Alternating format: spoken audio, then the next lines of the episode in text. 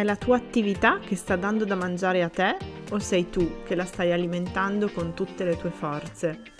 La terza stagione di questo podcast si fa ancora più pragmatica e concreta e va a scandagliare dall'interno proprio il rapporto tra creatività e impresa, prendendo in considerazione un'azienda che conosco piuttosto bene, la mia. Questo è Con la creatività si mangia e io sono Sara Malaguti, digital strategist con la passione per la creatività.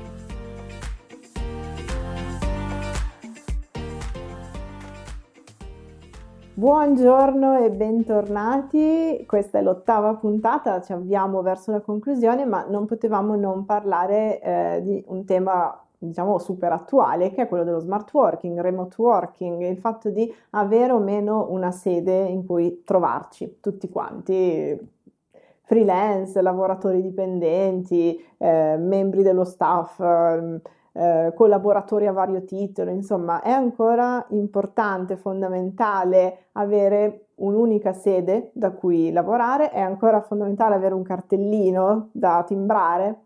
La risposta potete immaginarla quale possa essere, almeno io la vivo un po' così. Noi comunque la sede ce l'abbiamo, allora c'è da dire appunto due cose secondo me. Da un lato c'è il vecchio metodo lavorativo che è quello del tenere tutti sotto controllo, lo conosciamo, insomma, adesso non sto qui a, a raccontarvi quanto ovviamente ritenga superato eh,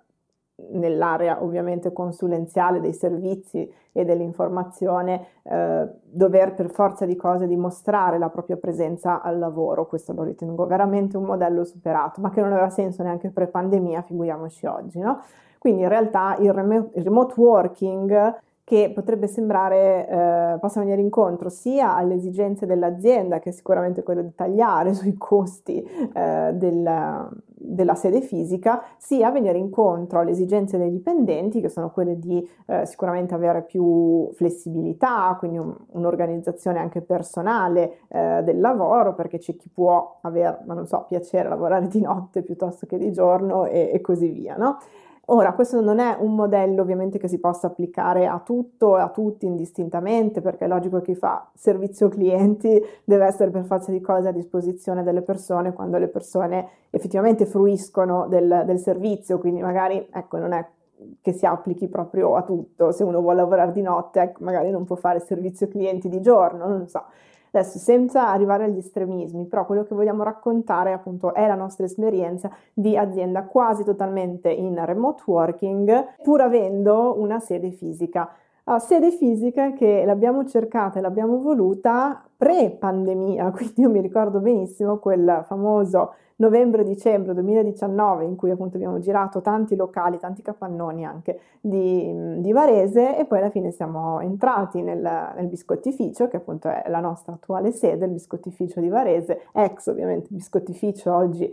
ha mantenuto solo il nome, ci siamo innamorati di questo spazio, abbiamo deciso che sarebbe diventato il nostro spazio, per quanto molto piccolo, molto mignon e con anche scarse possibilità di ingrandimento. Quindi dal capannone mega gigante che poteva ospitare anche 10-20 persone, abbiamo comunque già deciso ripeto, non eravamo ancora in pandemia assolutamente, abbiamo optato per una scelta più, più, ridotta, dove comunque poter ospitare ogni tanto delle persone, ma dando la priorità, come dire, uh, all'architettura, quindi architettonicamente ci, ci, dava qualcosa, ci dava delle good vibes, ecco, questo posto, piuttosto che la capienza.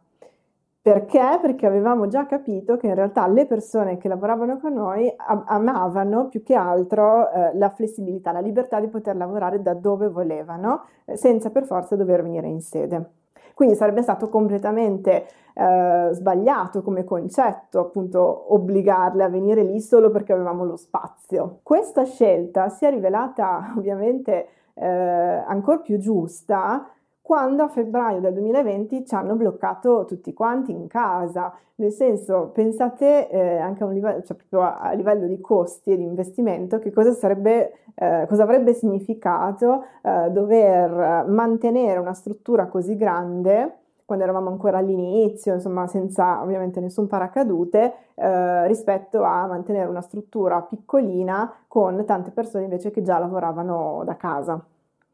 Questa è stata un po' la nostra fortuna, devo dire. Quindi oggi abbiamo una grandissima flessibilità in questo, cioè io quello che dico è ovviamente non possiamo essere tutti fisicamente presenti contemporaneamente in sede, non sarebbe gestibile, però ad esempio possiamo trovarci per fare delle piccole riunioni di team, ad esempio eh, anche in maniera alternata, i famosi pop- pop-up team di cui parlavo nella, eh, nell'episodio precedente, cioè se c'è bisogno di fare quel progetto lì ci si trova in tot persone per quel progetto. Se invece dobbiamo essere tutti quanti insieme, che ne so, in 10-15 collegati, lo facciamo in remote working, lo facciamo ciascuno da casa propria. Questo significa ovviamente avere meno costi, ehm, avere comunque un minimo di costi legati alle piattaforme e adesso qui parliamo di strumenti digitali ai quali ci appoggiamo e che quindi svolgono proprio un lavoro di coordinamento. Ovviamente non sono gli strumenti a svolgerlo, cioè siamo noi che li, li usiamo per questo scopo.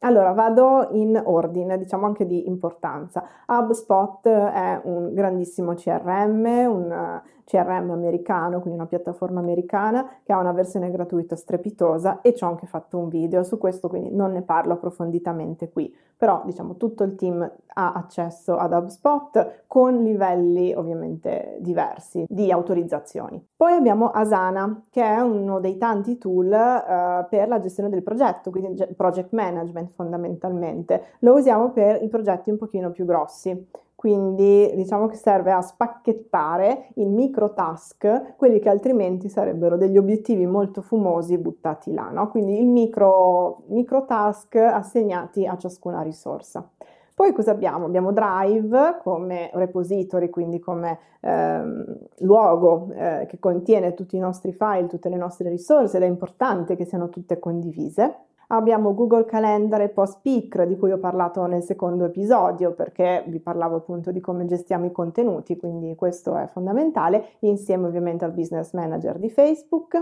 per la gestione dell'advertising e poi abbiamo Fattura in Cloud, vabbè insomma come sistema di, di fatturazione, ma lì ho accesso per ora solo io. Questi sono degli strumenti, ma i processi sono altro, altro, sono altro rispetto agli strumenti. I processi ci dicono questo, cioè che cosa portiamo in riunione mensilmente mensilmente e con chi, che cosa eh, discutiamo invece settimanalmente e che cosa quotidianamente. Quindi ovviamente non parlo di obiettivi macro, non parlo di riunioni che ne so a inizio anno, metà anno e fine anno per dare il senso eh, del tutto, ma parlo proprio di micromanagement in un, se- in un certo senso, cioè gestione dei task eh, più micro quindi di mese in mese ci vediamo tendenzialmente dal vivo, appunto con il nucleo centrale del team, quindi siamo ehm, io, Isabella, Francesca e Valentina ehm, e tracciamo un po' il bilancio di quello che è stato il mese precedente, quindi con tanto di numerelli, ciascuna per la propria area, e poi ovviamente parliamo a partire dal piano marketing, parliamo del mese futuro. Quindi andiamo proprio ad analizzare le, le singole attività di marketing e in più appunto eh, ovviamente trattiamo, non lo so, dei casi singoli o delle iniziative singole se c'è bisogno. Ma eh, la riunione eh, mensile ovviamente non sarebbe sufficiente. Eh, c'è bisogno anche di un recap settimanale. Allora, di solito sono io eh, anzi non di solito, insomma è proprio così, è il processo che prevede questo, quindi sono io che il venerdì alle 5, proprio è, è un reminder che mi suona come sveglia, eh, mando una mail al team eh, raccontando eh, gli appuntamenti della settimana successiva, dove per appuntamenti intendo proprio le micro iniziative. Eh? Quindi lunedì alle 9 succede questo, alle 11 c'è questo lancio, alle 14.30 esce il post, che ne so, eh, proprio micro, ehm, andando a prenderlo dai vari calendari, quindi eh, facendo un po' questa overview della settimana a venire chiedendo conferma, è tutto chiaro, ciascuno sa che cosa deve fare, eccetera, eccetera. Poi ovviamente anche lì si, si aggiungono cose se, se ce n'è bisogno, le varie eventuali famose. Um,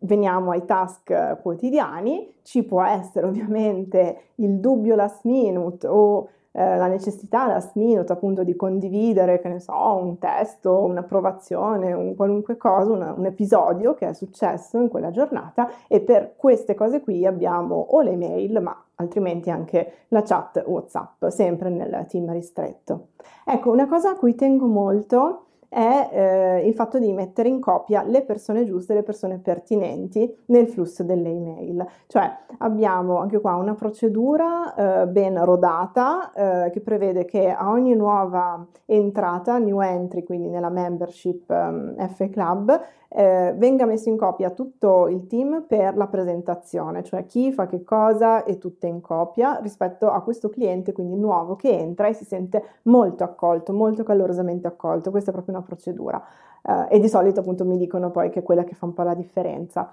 Eh,